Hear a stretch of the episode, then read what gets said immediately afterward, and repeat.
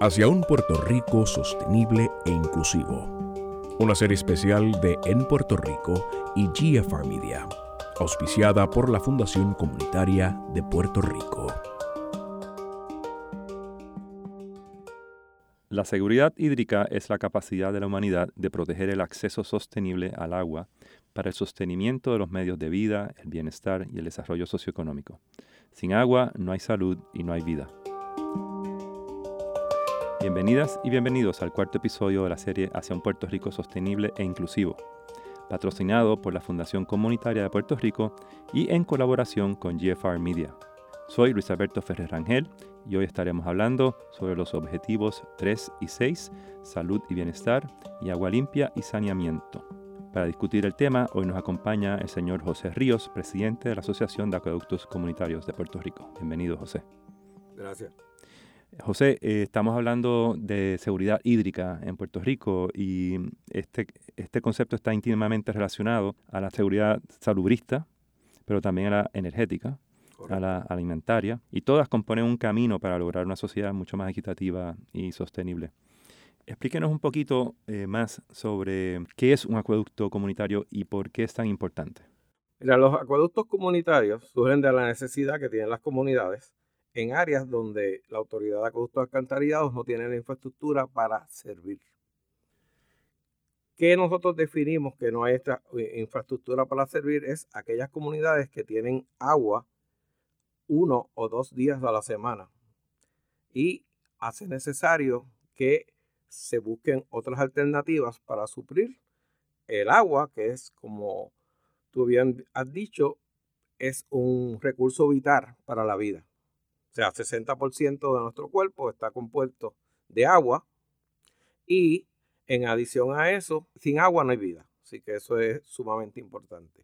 Los acueductos comunitarios es un, proyecto de básicamente de autogestión donde tomamos de la mano y tratamos de resolver un problema que el gobierno no nos ha podido resolver.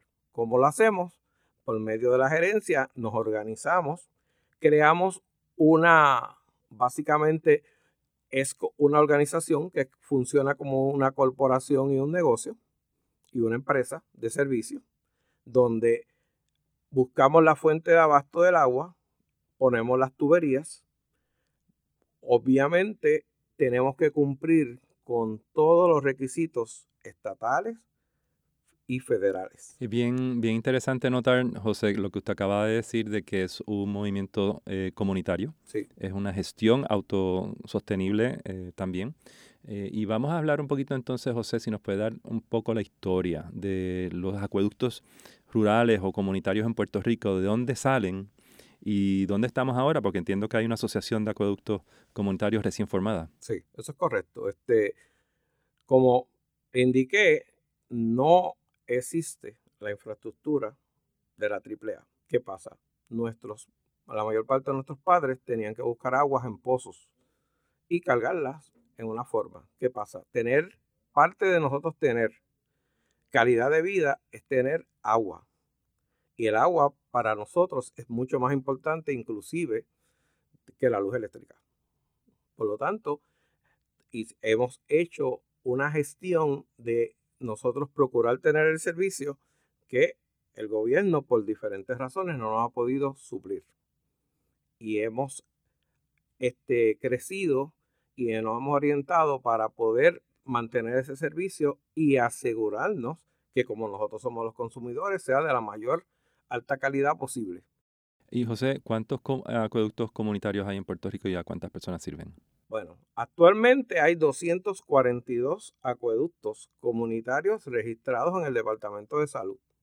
Informalmente hay más, pero hay 242 y sirven a 120 mil personas que representan un 3% de la población de Puerto Rico, de los 3 millones algo que tenemos. ¿Y estos acueductos están por toda la isla? Estos están por toda la isla. Van prácticamente desde el área este hasta el área oeste, cubren toda la isla. ¿Y cuál es el acueducto rural que más suple, que usted sepa que, más grande? El, el, acueducto rural más grande es el acueducto de Guayabota, está en Yabucoa, y ese acueducto tiene como 1.575 casas.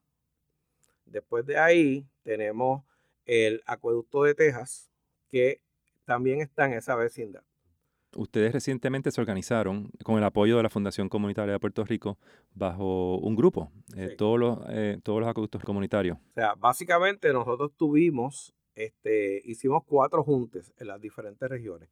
Cogimos la isla y la dividimos en cuatro regiones para asegurarnos que pudiéramos tener el insumo de las comunidades para poder asegurarnos que estábamos cubriendo las necesidades y los retos de todos los acueductos en toda la isla. ¿Y qué, cuáles fueron los hallazgos principales cuando ustedes hablaron con las comunidades? ¿Cuáles fueron los, Principalmente tenían un problema de titularidad. Hay un problema de lo que nosotros conocemos como franquicia con el Departamento de Recursos Naturales y la, en ciertos casos vimos que la gente necesita tener más conocimiento y un poquito más de tener la oportunidad de ser más gerenciales. O sea, y obviamente en, en el mayor reto pues era cubrir esas necesidades. Bien, estamos hablando ¿no? de seguridad hídrica, que es un concepto que se conoce por algunos, algunas personas, pero no se habla mucho, ¿no? Se habla mucho de seguridad alimentaria, seguridad eh, energética. ¿Cómo los acueductos comunitarios ayudan a garantizar esa seguridad hídrica? El, el, mensaje que nosotros estamos llevando es un mensaje primero de educación. Lo primero que hay que hacer es que las comunidades tengan el, la facultad de poder apoderarse del acueducto. Segundo, hay que indicarle que el recurso agua es un recurso que está escaso, que debido a los cambios climáticos, las cuencas hidrológicas no son las mismas y ya no tenemos la misma disponibilidad de agua.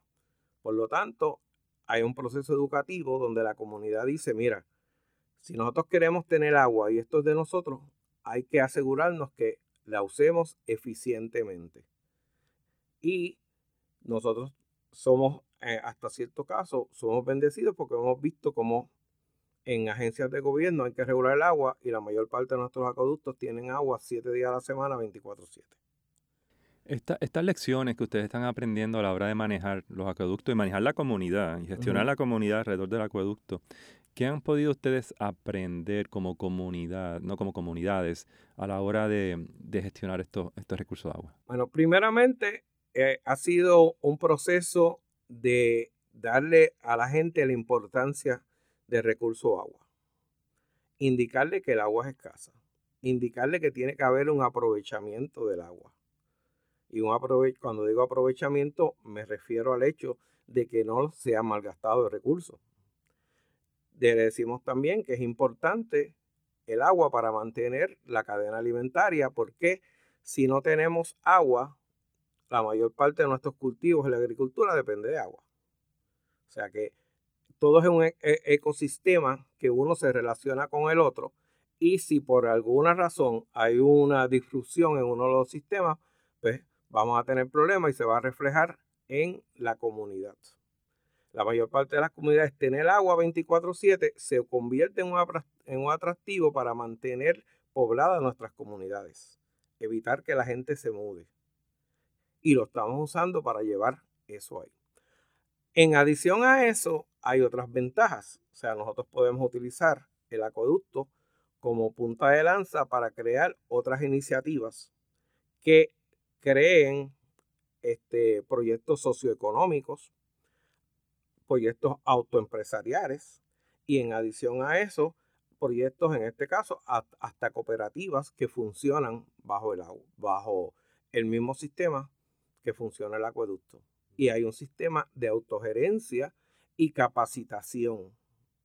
Específicamente, nosotros tenemos muchos socios que empiezan del Departamento de Estado, este, por supuesto Hacienda, el Departamento de Salud, EPA y el, el Departamento de Recursos Naturales. Y esos son jugadores que están envueltos en nuestra operación. Es importante decirle a la gente que los recursos y la, y la operación tiene que ser ecoamigable, tiene que ser autosustentable y autosostenible. ¿Cómo ustedes garantizan esas tres eh, últimas este, condiciones? Estas condiciones, primero, cuando se diseña el sistema, lo hacemos lo más ecoamigable posible. Eso es parte del diseño del sistema.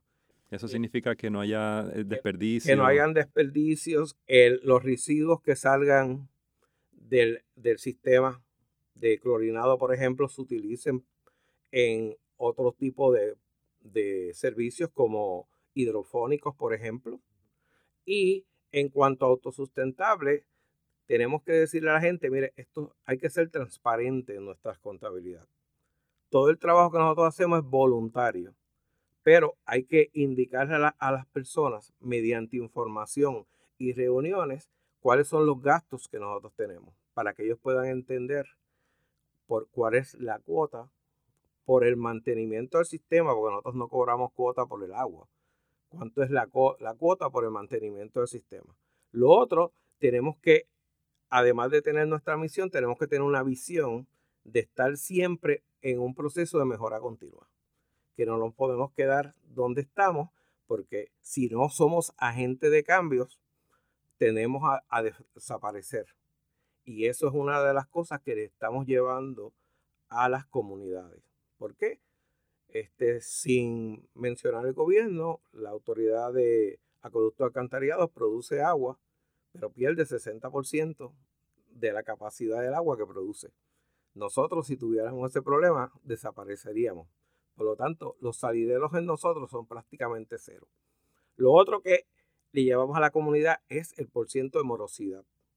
Paguen sus cuotas, es importante. O sea, usted paga el agua de la misma forma que usted paga la luz.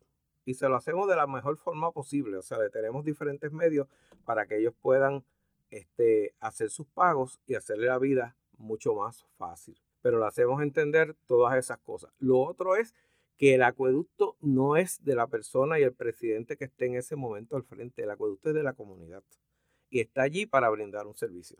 Y ese servicio es de ellos. O sea, un acueducto quizás en una inversión hoy en día, hacer un tanque de retención está en 80 mil dólares, sin, sin contar todo el tiempo de la permisología. Y nosotros le decimos, mire, ustedes son dueños de ese acueducto, ustedes tienen que defenderlo. Si ustedes no los defienden y no son miembros activos y son jugadores en este proceso y son jugadores pasivos, ¿qué va a pasar? El acueducto va a bajar, no va a haber un plan de sucesión y los que vengan a lo mejor no van a tomar ventaja de lo que se, de lo que se ha hecho hasta este momento.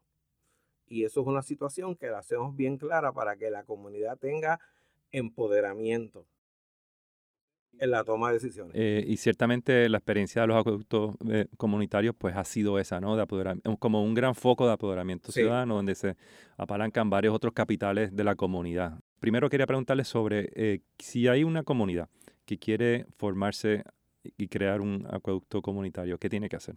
Bueno, lo primero es que tiene que ir y ver todos los requisitos que se requieren para, para hacer la formación. Lo primero es deben reunirse, determinar la comunidad que tiene el propósito de constituir un acueducto comunitario, hacer una junta, hacer una corporación y sigues el proceso de la corporación de ir al Departamento de Estado, hacer tu registro y, para obviamente tener un good standing.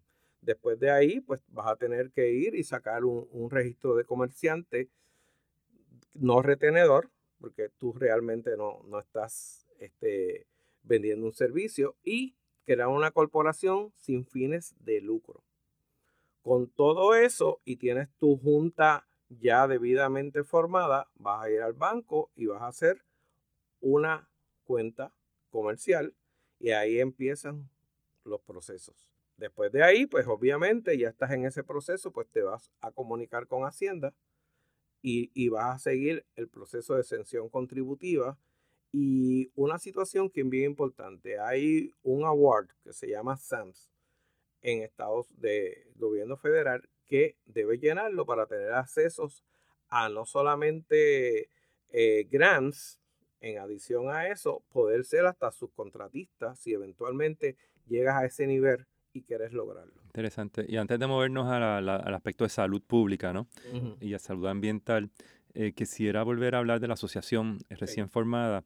Eh, ¿Cuáles son los propósitos de la asociación y hacia dónde va? Bueno, la, asociación, número uno, se hace para nosotros tener, a partir de, de María y Irma, que ahora mismo se cumplen cinco años, los acueductos comunitarios serían de la invisibilidad. Pero entendemos que si todos trabajamos con un mismo fin y con un mismo foco, somos más fuertes, la unión está más, es mucho más fuerte. En adición a eso, issues y problemas y retos que enfrentan las comunidades son mucho más fáciles enfrentarlas juntos que no separados. O sea, tenemos que tener unidad de propósito y decir, mire, vamos a tener una gobernanza participativa en los problemas del país. No podemos sentarnos a que el gobierno nos resuelva todo y que nos den y nos den.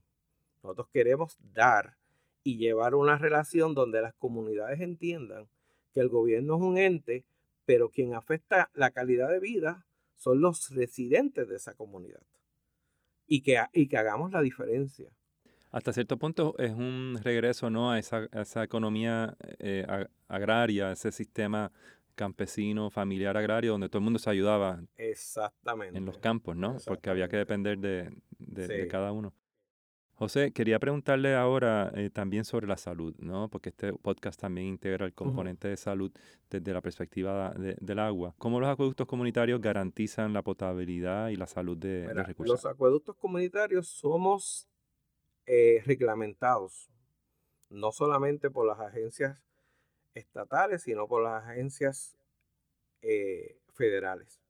En adición a eso, si tú quieres tener un acueducto, lo primero que tú tienes es que tu primer socio es salud. Entonces tú tienes que establecer un sistema que tú garantices que el agua que tú sirves es agua potable. ¿Y qué pasa? Como tú eres un consumidor, tu familia son consumidores y todos en la comunidad y tus vecinos son consumidores, ¿qué tú vas a querer? Lo mejor para tu familia. Entonces tú te vas a asegurar que el agua que tú sirves sea la mejor. Que todos los días tú, tú tengas primero, no todos los acueductos los tienen, pero que tengamos un operador de planta si es un, si proviene de un acueducto superficial. Que se tomen las muestras de cloro todos los días, que estén dentro de los límites. Que tengamos personas, un auditor externo, que mire esos resultados en base mensual y le envíe esos resultados al Departamento de Salud. En adición a eso, Salud nos pide que tengamos unos puntos de cotejo en la comunidad para asegurarnos de que tengamos y estemos dentro de los límites mm. establecidos. ¿Y qué pasa cuando un acueducto comunitario no cumple con unos parámetros? ¿Se cierra? ¿Se pone un plan de mejora? Bueno, depende, depende de cuál sea la infracción, vamos a decir. Si se, tiene que haber un sistema de mejora y tiene que ver qué no funcionó y uno tiene que haber una introspección y, y sabemos que ese acueducto no puede servir a la comunidad y que corre riesgo de que se cierre y en algunos que tienen franquicia la pierdan también. Por lo tanto, debido a la inversión material que hay, porque un acueducto, estoy hablando que la mayoría de ellos están hablando de más de 250 mil dólares como mínimo. Pues hay que asegurarnos de que eso no pase y salvaguardar la salud de todo el mundo. Es como, por ejemplo, nosotros este, también hacemos patrullaje en las personas que tienen cisternas, porque no queremos que las aguas de las cisternas nos contaminen las nuestras. O sea que es bien importante que todo el mundo en la comunidad entienda que si se ve afectado la salud de las personas, se ve afectado el sistema completo. Y si no es, y no es lo mismo tú virar para atrás y decir, voy a virar a 50 años atrás donde no tenía agua, porque hubo una negligencia.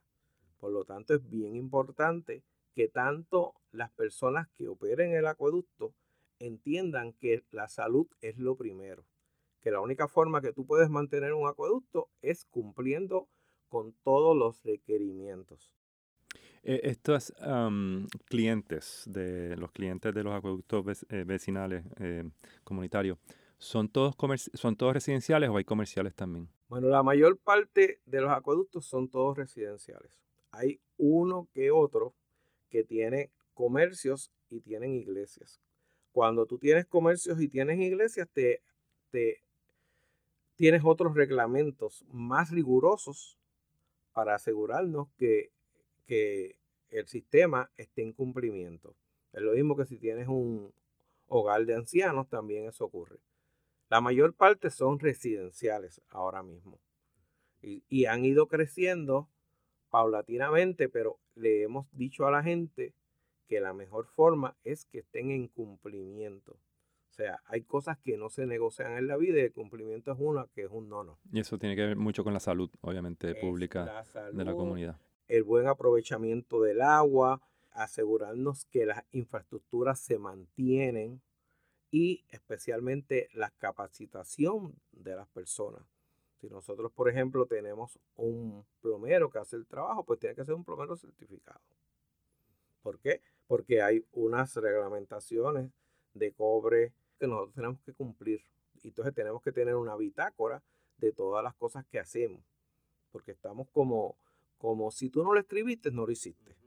José, quería preguntarle sobre la asociación de nuevo, volviendo a la asociación para adelantar política pública, para poder apoyar a los miembros de la, de la asociación. ¿Cuáles son algunos de los planes? Número uno es mejorar, asegurarnos que todo el mundo tenga la titularidad. Queremos ver y mejorar la infraestructura, capacitación, este, administración, de la, de, del el sistema, porque hay personas que por X o Y razón carecen de eso. Situación en un mundo virtual como vivimos hoy en día, queremos asegurarnos que alguien en el acueducto tenga acceso y que haya visibilidad y que sepa todo lo que está pasando. Por lo tanto, una de las cosas que nosotros pretendemos es que todos los acueductos tengan su email, además de eso tenga su página de internet donde diga y pongan sus ideas y estén compartiendo con la comunidad los éxitos y los fracasos. Y si hay un caso existe algún cambio, pues que se pueda comunicar a la, a la comunidad porque nosotros queremos que la comunidad sea partícipe. Y en un mundo como hoy, que se nutre mucho de las redes, es importante que nosotros tengamos esos chats, tanto de WhatsApp como interactivo donde las personas sepan lo que está pasando y por qué está pasando. Y que nos ayuden y que brinden ideas y que sean jugadores activos. No, no queremos jugadores pasivos. ¿Por qué? Porque parte de las comunidades, especialmente los jóvenes, la forma de llegar a ellos es a través de los sistemas de las redes. Porque muchos de ellos no se interesan directamente en lo que ocurre a menos que se le vaya el agua. Porque si se le va el servicio, tú puedes estar seguro que a la hora que sea van a llamar a averiguar qué pasó. Estábamos hablando al principio del podcast de cómo la seguridad hídrica está relacionada también a la seguridad energética. Y ciertamente em, la experiencia de las placas solares y de la autogestión comunitaria en el campo de energético, me imagino que ustedes han estado observando y participando de esa, de esa experiencia también paralela a la de ustedes. En el acueducto donde yo me desempeño como tesorero, nosotros fuimos el primer acueducto en el 2014 que el Departamento de Estado eligió para poner placas solares. Eh, agraciadamente, en, el en septiembre del 2016 nosotros teníamos placas. Te estoy hablando del acueducto rural Pedro Calisto. Que queda en el barrio Borinquen. Que queda en el barrio Borinquen, en el sector Padera, y lo, el presidente se llama José Cheoyola. El día antes de María, antes que María entrara por Yabucoa, ¿qué fue lo primero que hizo el, presidente? Mandó y bajó las, placas porque eso estaba dentro de un plan de emergencia, que eso es otra situación que queremos atender con los acueductos actuales. Un plan de, de emergencia y un plan de mitigación para tenerlo presente. ¿Qué sucedió? Vino María, ya todos sabemos que estuvimos 12 horas sobre vientos de más de 155 millas Y lo próximo que nosotros hicimos fue implementar nuestro plan de emergencia. Se hizo un recorrido completo a través de todo el acueducto y las líneas de transmisión para asegurarnos y tener un acceso a los daños. Lo otro fue que lo documentamos y lo documentamos con fotos y eso nos sirvió para alguna reclamación que tuvimos con FEMA, que no fue mucho, pero por lo menos teníamos la documentación y hicimos el ejercicio para la gente. Llamamos la compañía que nos, nos puso las, las placas y tres días después llegó la persona, las pusieron y nosotros estuvimos al tercer día sirviendo agua y servimos de, de oasis comunitario, porque teníamos, además de las placas, teníamos baterías, que en aquel momento no son tan modernas como las que tenemos ahora, que son de litio, pero nos sirvieron. Nosotros fuimos de estar filtrando 700 mil galones al mes a un millón dos, porque le estuvimos supliendo agua a nuestros vecinos. Y en ese proceso se nos fue una línea completa de baterías. Pero era suplirle a la gente o cuidar las baterías. Y obviamente la prioridad era la gente. Por eso el agua es tan importante. Y servimos en adición a eso de centro de acopio. Cuando se diseñó el acueducto, el acueducto tiene integrado una planta de desinfección, que es de los pocos Aquí y eh, Pedro Calixto y Río Blanco son de los pocos que tienen planta de desinfección integrada. ¿Qué significa eso? Eso quiere decir que si tú eres un acueducto, en el caso de nosotros, que es un acueducto que sufre de, de acuíferos y de escorrentías, cuando llega tenemos una, un tanque de retención y ese tanque de retención manda por un sistema de bombas a un sistema de filtrado. En el sistema de filtrado te es que es de piedra caliza, te filtra el agua y te elimina turbidez, residuos, residuos que tenga el agua, cualquier otra cosa. Y automáticamente nosotros también tenemos un sistema de clorinado automático que controla por medio de una computadora el cloro que tú le añades al agua antes de ir a, al tanque de retención. Y eso es una forma de asegurarnos de que ya el agua que está llegando al tanque de retención está debidamente clorinada. Eh, hemos hablado eh, también de mm, cambio climático ¿no? Eh, y, seguridad hídrica. ¿Ustedes han notado una baja en, en, la fuente? En nuestro caso, nosotros antepasados, nuestros viejos, por ejemplo, fueron y, se aprovecharon de las correntías que pasan en la carretera 52 y, de, y nuestro acueducto empieza en el kilómetro 29.6 y llega casi al último puente que hay en la autopista, donde tiene una caja de retención y de ahí sube por, por gravedad a otro a otra eh, tanque que nosotros tenemos donde recogemos el agua, una cisterna, antes de ser procesada. ¿Qué pasa? Especialmente en épocas de verano, hemos notado que nuestros manantiales han bajado. ¿Por qué? Porque si no llueve, como son plantas de escorrentía, pues no hay tal cosa como el agua. También vemos que las quebradas aledañas se secan y antes no se secaban. Y eso es lo que le estamos diciendo a nuestros asociados que tienen que velar eso. Lo mismo que nosotros velamos mensualmente, nosotros sacamos cuánto es el agua que servimos y, y nuestros asociados miran día a día cuánto es el agua que sirven. Un sábado, por ejemplo, el consumo de agua es mayor en todos los acueductos. O sea, si tú no tienes estadísticas, tú no puedes establecer métricas. Si no puedes establecer métricas y no sabes lo que tienes, no puedes empezar a medir y no puedes empezar a progresar. Por lo tanto, las métricas son muy importantes.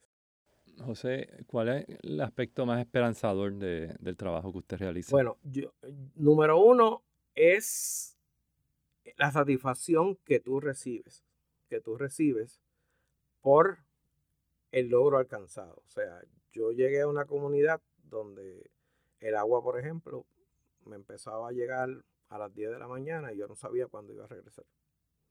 Pues entonces yo venía del área urbana y yo decía, yo quiero ayudar. Pues fui donde el presidente y le dije, mira, yo no vengo a quejarme, yo vengo a hacerme disponible para ayudarte. Y da la casualidad que él tenía unas ideas y me enseñó el acueducto y yo quedé loco cuando vi el acueducto. Yo dije, mira, esto está súper adelantado al tiempo. Y obviamente el hecho de que la comunidad cambie en la forma que ve a la gente que está trabajando el acueducto, yo creo que esa es la mejor satisfacción.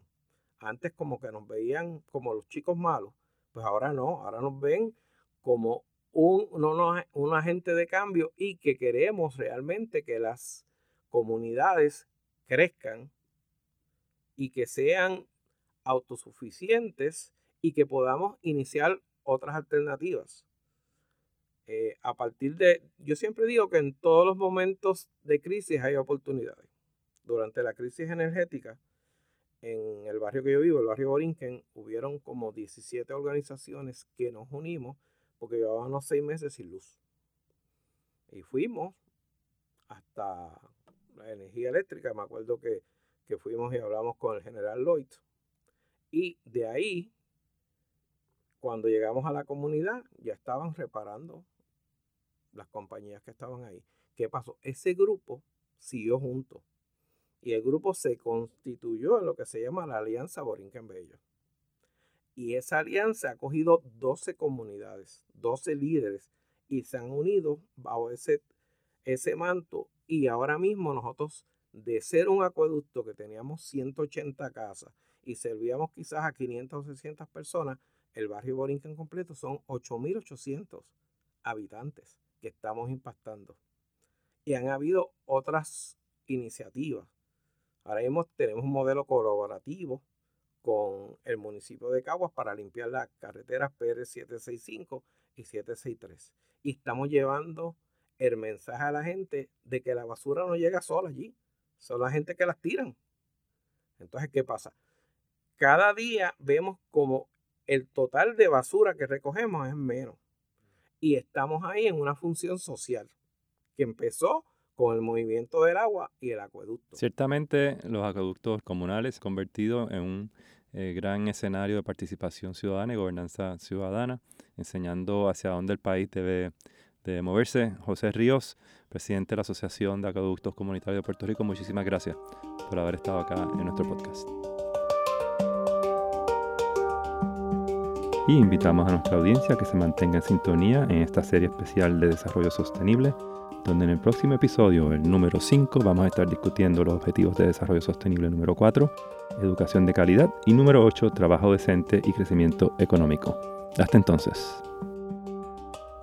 Hacia un Puerto Rico sostenible e inclusivo es una serie especial de En Puerto Rico, auspiciada por la Fundación Comunitaria de Puerto Rico este podcast es una producción de GFR Media.